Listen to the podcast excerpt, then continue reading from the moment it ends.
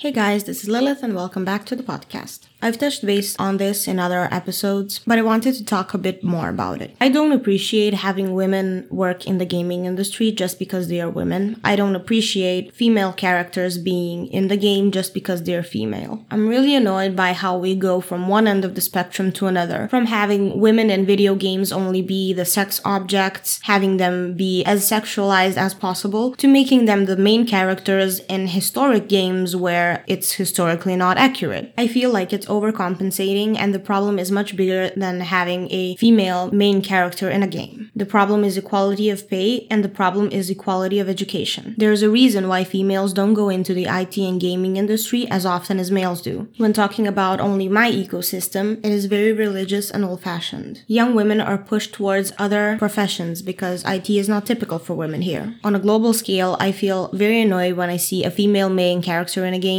because more often than not, it feels very forced. It feels like they're trying to right the wrong they're doing behind the scenes and please the public instead of making a meaningful character. What are your thoughts about this? Do you notice when a character doesn't feel right or feels forced in any way?